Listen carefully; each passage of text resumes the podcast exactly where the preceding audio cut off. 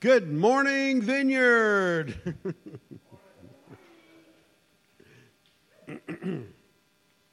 okay, let's pray. Lord, we are so in need of you. We are so blessed by you that we just want to draw close to you. We, we want you to hear our hearts and we want to hear your heart. And we want to go forth and do the things that are in your heart for us to do. And we want to do it in your authority and in your power. In Jesus' name, amen. Okay. As I just mentioned, authority and power, and that's what I'm going to be talking about. Um, and I actually, uh, I talked about this years ago. Um, it's kind of funny. I was talking with Jamie earlier um,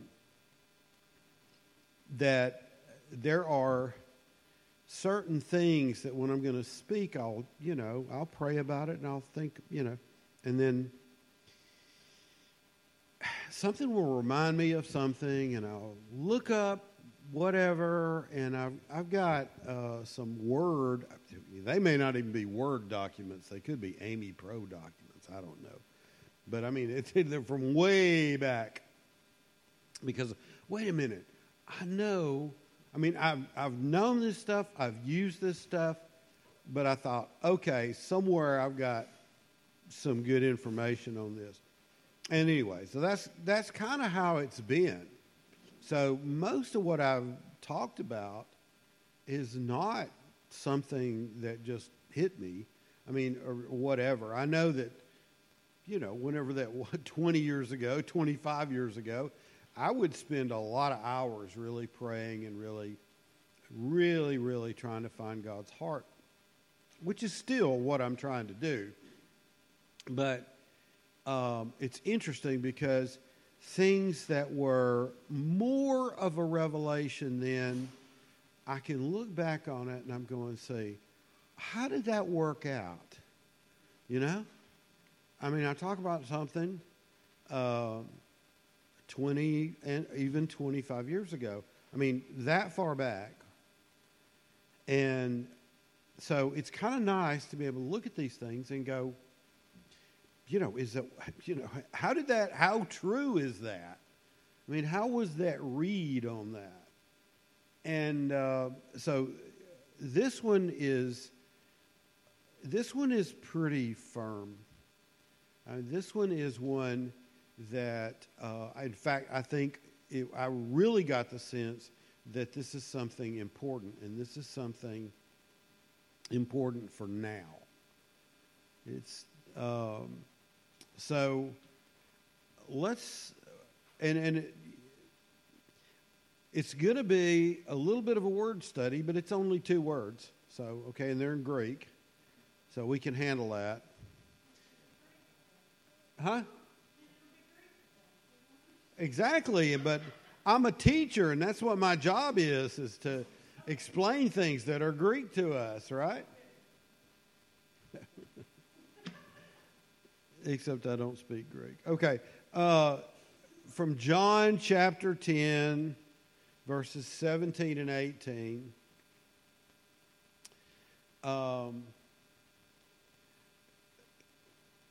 this is Jesus talking. Uh, the reason my Father loves me is that I lay down my life only to take it up again. No one takes it from me but I lay it down of my own accord. I have authority to lay it down and authority to take it up again. The command I received from my Father. Okay, so he's got authority to lay down his life. He's got authority to take his life up again, but he's doing it all because it is what his father has told him to do. Is that, does that read, is that how you take that?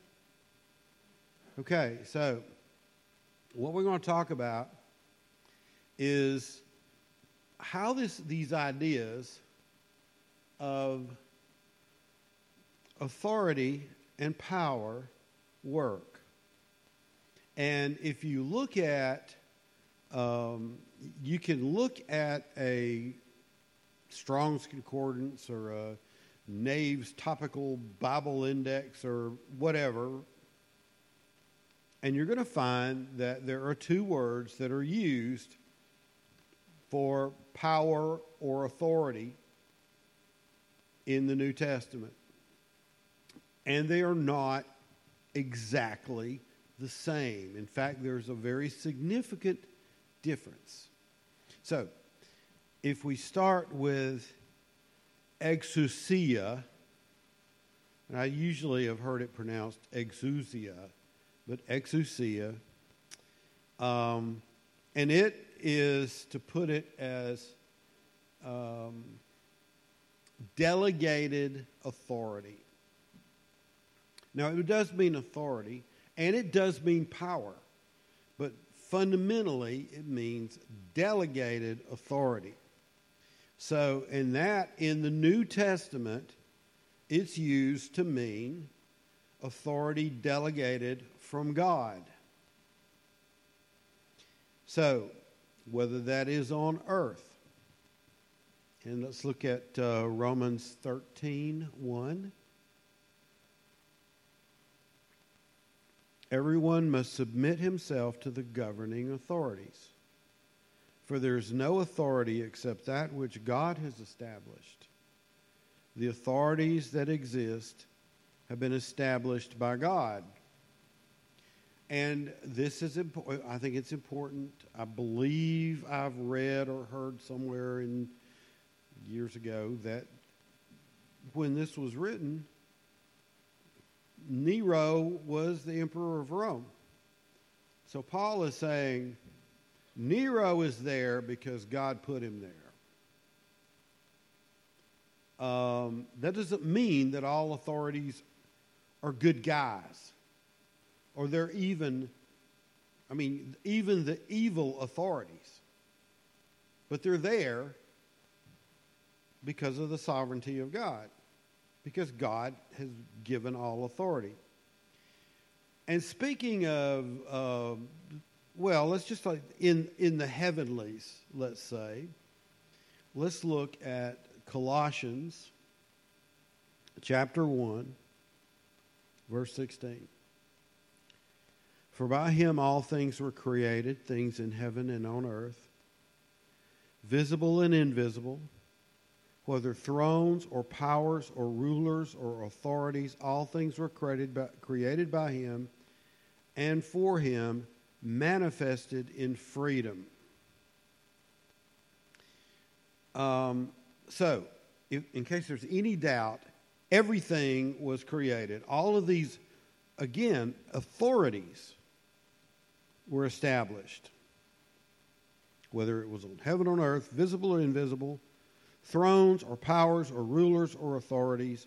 All things were created by him and for him, manifested in freedom. So, we'll look at uh, 1 Corinthians 6 12. Okay, so this is Paul again. Everything is permissible for me but not everything is beneficial. Okay? Everything is permissible for me. But he's saying, but I will not be mastered by anything. So I, I'm, I'm allowed to do a lot of things, but they're not. Uh, yeah. I'm just not going to be owned by any of these things. So, a couple of things. One, in um,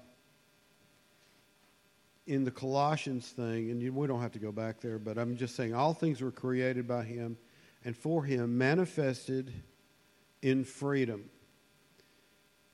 That's important. Manifested in freedom. There is some. Now, when we start talking about the sovereignty of God and we start talking about free will and predestination and the conflicts about these things, okay, first thing I want to say is forget about all that right now. Okay? First of all, God does not live in a time space continuum like us. So before and after and pre and post and all that stuff, those terms have no meaning. To my understanding, okay, when God says who he is to Moses, he says, I am. Not I was or I will be or one of these days. Or, I mean, it's like I am. So I, I think most of us understand that as eternal, we don't know what eternity is like. We don't know what eternal is.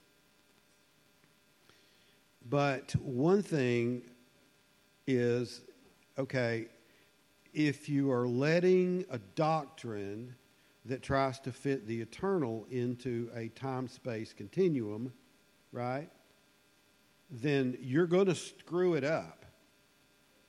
At least that's my view. Again, you don't have to agree with my theology, but I'm just saying don't let your theology get in the way of understanding this principle.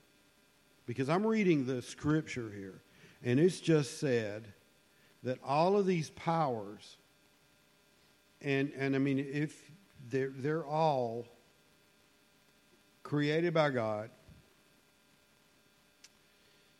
uh, and the idea here is, is that they are manifested in freedom. So there is for them the freedom to do this or to do that. Okay. You don't have to agree with that. But I do. So I'm just going to say it. All right? All right. So where there is no freedom, there is no authority. I mean, this is not just a single thing. This is not just one scripture, but where there is no freedom, there is no authority.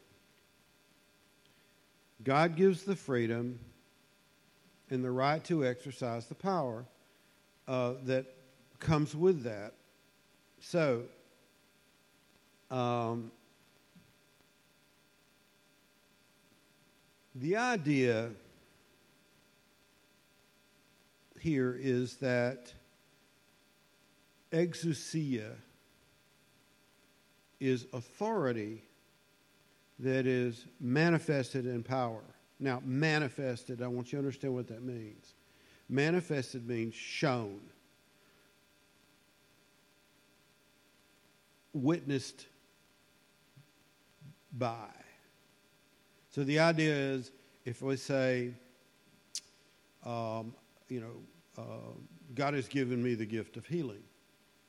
Okay, great. Everybody goes, great, great. He's got the gift of healing, right? Write that down in your little notebook. All right? But isn't it kind of more impressive if somebody actually comes up and prays for somebody and they get well? Okay, that's what I'm talking about about manifested, right?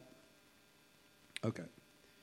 Now, that's one word, exousia, and it is really about delegated authority. It's authority that comes from somewhere. And in this case of the New Testament, we're talking about authority that comes from God. For really, in all of reality, in all of the creation, that's where the power comes from. But in the New Testament, it's very, you know, it's clearly that. Okay, now there's another word, and I learned some stuff on this word. Um, and that word is the Greek word dunamis. Anybody, any of y'all heard anybody talk about that word before, dunamis? Yeah. Okay. Um, it, you know, it also means power and authority and that sort of thing, but it's different. Um, in the New Testament, when the word dunamis is used, it really means uh, miraculous power. Now, it, it, it, so it's usually implied by there being a miracle taking place or something that we would call a work of wonder. And so that's the concept. Now, okay, here's, here's something. This was what was new to me. Because I think about, you know, dunamis. That's where we get the word uh, dynamo, dynamite, dynamic. Okay? Did you know that none of those words were in the English language until the 1800s? Well, dynamite wasn't invented until, let's see, when was that? Um, 1867, Alfred Nobel, remember him? Yeah.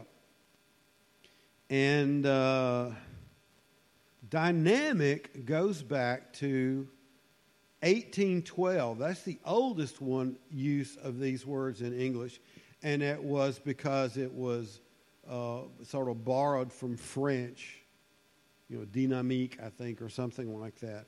But it wasn't really used. These these words, uh, and I think the one that really got everybody was uh, dynamo. Generator, right? You've seen a dynamo, right? You whatever you turn a crank and it generates electricity. Yeah. Um, Michael Faraday demonstrated his. Now, it wasn't called dynamo when he did it. It was called the Faraday device. okay. In, I think, 1831, 1832. It really wasn't called, I don't think it was called the dynamo until the 1880s. Now, the, the thing that got my attention about that is this that had to have looked miraculous. I mean, you know, I mean, we, we've known electricity has been around. We've known some things about the properties of electricity. And, you know, and the, you know, the, everybody knows the Benjamin Franklin story, right? You know, so we know some things about electricity, but making it, generating it, well, that was new. Now, it just happened to be coming at, the, uh, at a time when there was an awful lot going on it, that involved, um, you know, science being applied in what we call technology, right? We had, starting in the late 1600s, we had uh, Isaac Newton. I mean, it, you know, from say 16 70 up until really, really, well, even into the 1800s, we, we had things that were mysteries, and suddenly they become laws. And, you know, and it's like, we know, right? So there's all of this has been going on, but still the ability to create electricity, we don't, we don't even think about that now. When it goes out, we think about it then. Then you know what we do? We crank up that generator, right? if we've got one. We don't have one. We, you know, light some candles. Um, but, you know, I mean, all the things that, that have come since then that use electricity. And this was miraculous. So I can, I can understand why they would use a Greek word that meant miraculous power. It's a power that, um, how was it? Manifested, right? It, it manifested a miraculous thing. So, Jesus used dunamis power to uh, manifest his exousia authority. All right. Luke chapter 7, starting in verse 20. So, when the men came to Jesus, they said, John the Baptist sent us to ask you, Are you the one who was to come, or should we expect someone else? At that very time, Jesus cured many who had diseases, sickness, and evil spirits, and gave sight to many who were blind. So he replied to the messengers Go back and report to John what you have seen and heard. The blind receive sight, the lame walk, those who have leprosy are cured, the deaf hear, the dead are raised, and the good news is preached to the poor.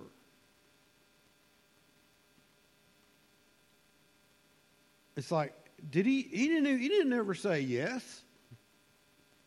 He said, "Go back to John, tell him what you see." Right? The evidence, the manifestation. So um, now, of course, that's Jesus. What about us? to fulfill our calling, whatever that is, we'll have to walk in some authority and under some authority, since none of us are God, right? So we have to we have to learn to use the authority that God has given us and to find out what that authority is. And also not to presume that we have authority that we don't. I remember when I took my driving test, I got marked off on there because I failed to take the right of way. You know, I thought, I can lose points for being a nice guy?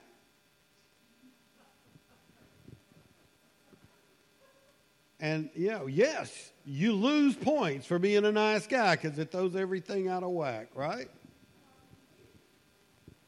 So, um, so yeah, I mean, we need to know what it is our calling is, and we need to know, you know, what the limits are and so forth. Now, some of the things are kind of are sort of spelled out for us because, you know, if we're parents, because I got let's let's take a look at Ephesians 6, verse 1. Honestly, I don't remember if it was here if it was my Bible class at school. Did we look at Ephesians 6 uh, the last couple times about kids and parents and children? I mean, it doesn't really matter. It's not like it's changed since then, you know. Um, anyway, children, obey your parents in the Lord, for this is right. Honor your father and mother. Now, key, some key words here. Honor your father and mother. Now, that does not say obey your father and mother till the day you die. That would be wrong. Okay? Unless you live at home, I guess you know, if you live at home in the basement or something like that, maybe you should. But honor is different than obey. So, honor your father and mother, which is the first commandment, with a promise that it may go well with you and that you may enjoy long life on the earth. Now, the reason I say honor and not obey is, is that one of the things that a lot of young married couples have to learn is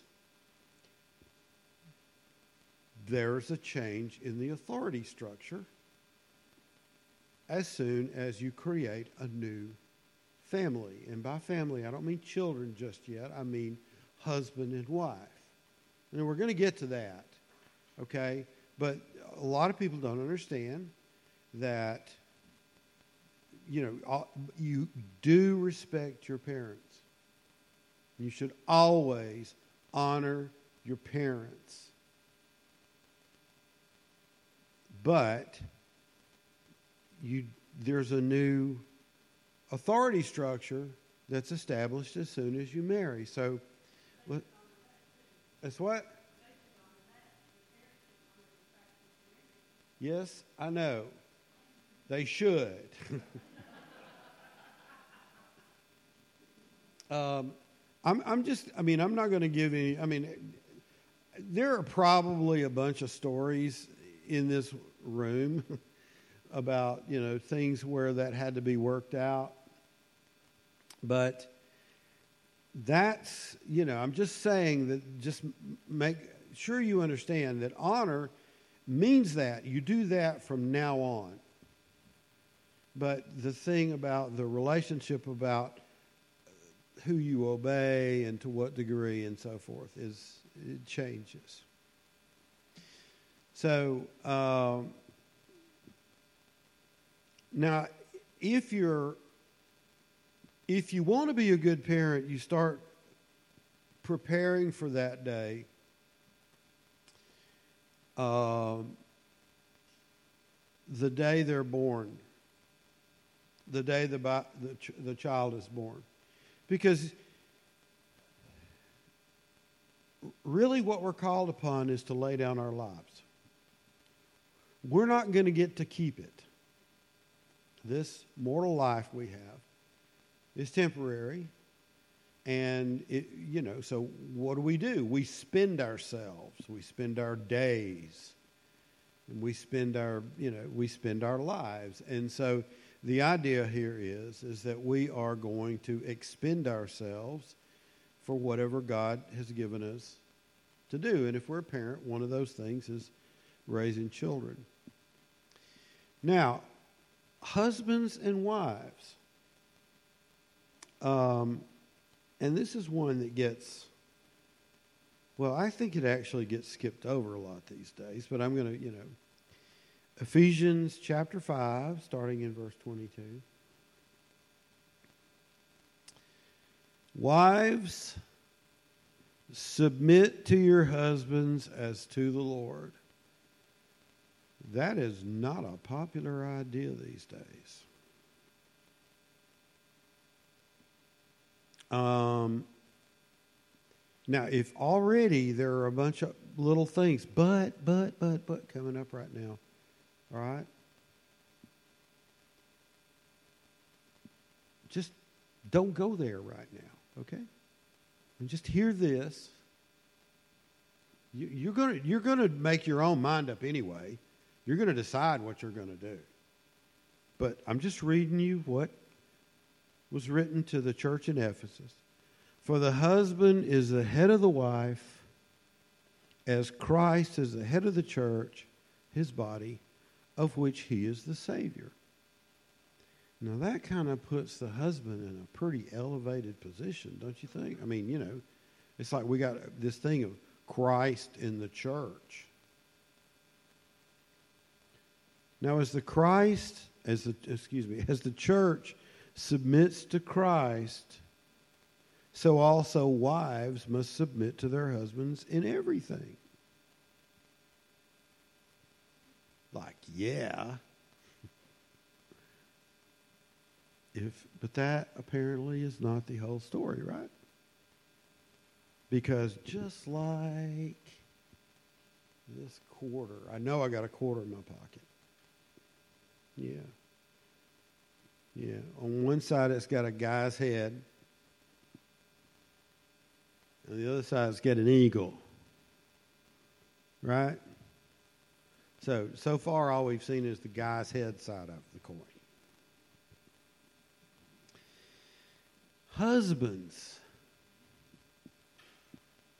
love your wives Did you notice right up there earlier it didn't say that the wives were to love their husbands? It says to submit to them. One hopes that there's love there. But husbands, love your wives, just as Christ loved the church and gave himself up for her. So what is what is this guy who is representing Christ supposed to do? Get crucified. I mean, that's what happened to Jesus, right? I mean, I mean, look, just as Christ loved the church and gave himself up for her to make her holy, cleansing her by the washing with water through the word, and to present her to himself as a radiant church without stain or wrinkle or any other blemish, but holy and blameless.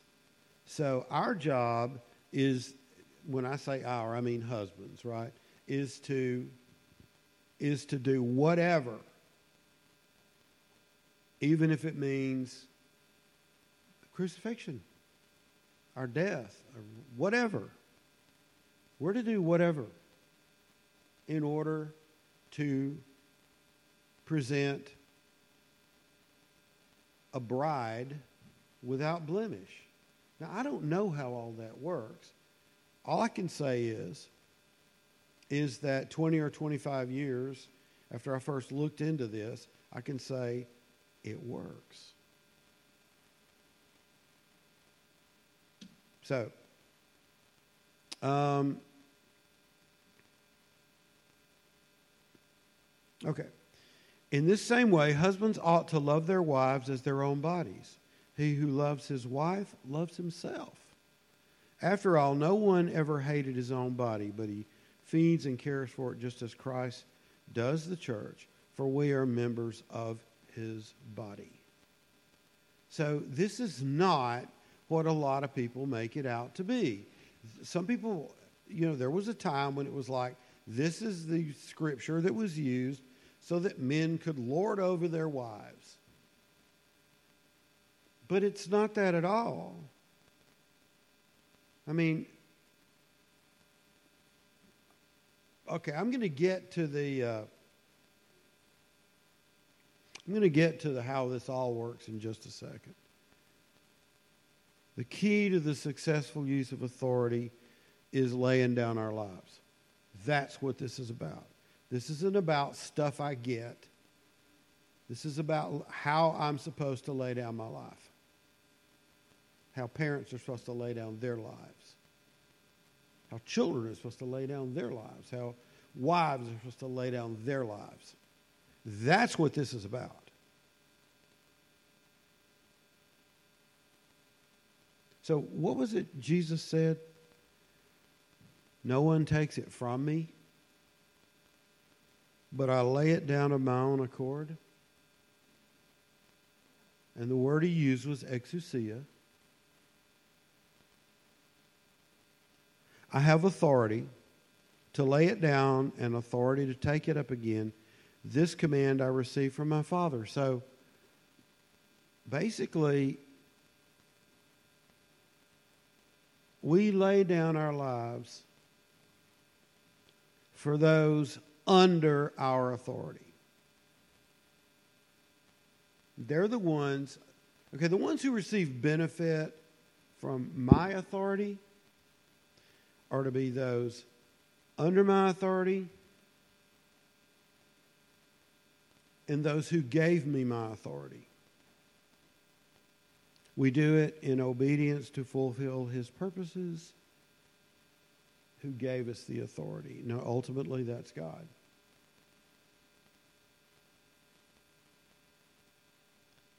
So, a lot of times that authority is expressed through his agents, whether that's, as we said, parents or husbands, bosses, sergeants, policemen, whatever. Where you know. So to manifest that authority requires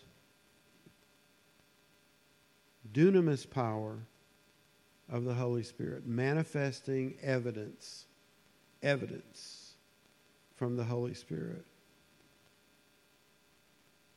So, neither our authority or our power is for us. It's for, it's for those under us, it's for those over us. And when I say under and over, it just means those who are, who are under that authority and those who are over that authority.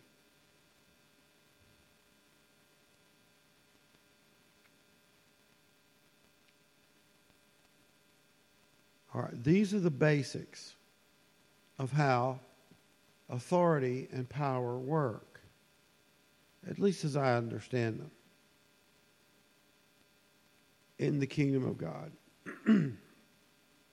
now, there's more to this story, which I'm, you know, that's, that's another day. Uh, how, how do we find out, you know, how do we find out what our, our calling is? How do we find out what you know, what, what it is we do, what kind of power we're supposed to have. And there are, there is, I think, a very serious threat, especially in the church. Uh, people who have a great deal of power, but very few constraints upon that power. Um, I, am like I say, I'm not going to get into that today, but I, this that's just the groundwork. That's that's laying, laying that down. We get the authority from God for whatever area He's given us to have, you know, this dominion in, this authority in. And then the Holy Spirit provides us with power that provides evidence that that is indeed the case. And it's not magic because uh, how many months was it that, uh, that John Wimber pray, had a healing service at his church, Jim, before they, he had his, they had the first, do you remember that? Several months, several months. God told him, pray for the sick every Sunday. And that's what he did. Nobody. For months. And then, of course, when, uh, when the evidence came, that was when the dam broke. So, you know, I'm not saying, again, it's not magic. It's not like, well, if you don't have results here, then that's not what you are. So, um, it's, it's like most things that I've uh, realized uh, being a Christian for lots of years is that uh, we cannot really formulate it down into something you know that's easy to to say you know, whatever it is because it's really not up to everybody else.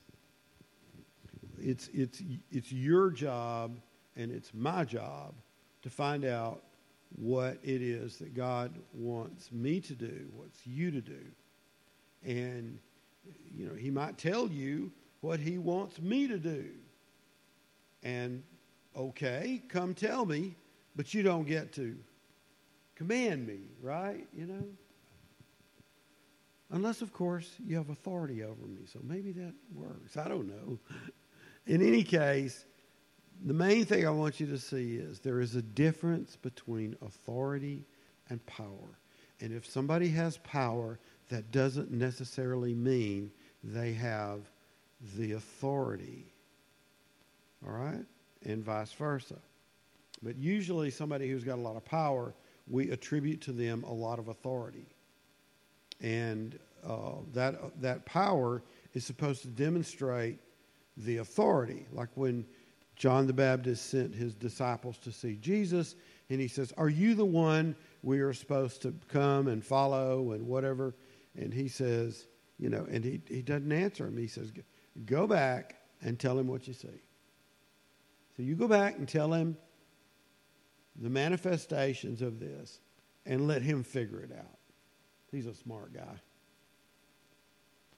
Know. So um,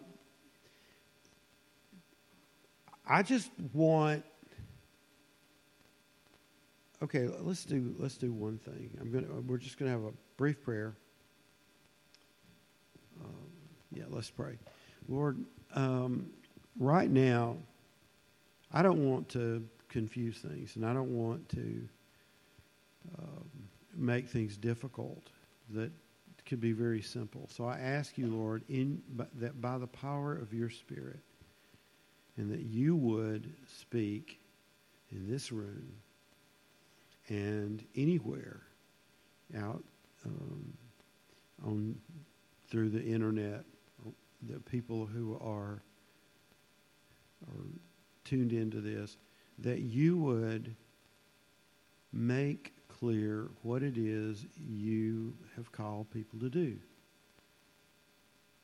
And I suspect that there are a lot of people who even question whatever calling they may have had due to the isolation of COVID and all this other stuff. But regardless of any of that, Lord, I just ask that you would you would show us what it is that you have called us to do, and that you will empower us to do it. So, Lord, we ask for the authority from you and the power to do that. And the sensitivity to the Holy Spirit to, to grasp that or to not exceed that. These things we ask in Jesus' name. Amen.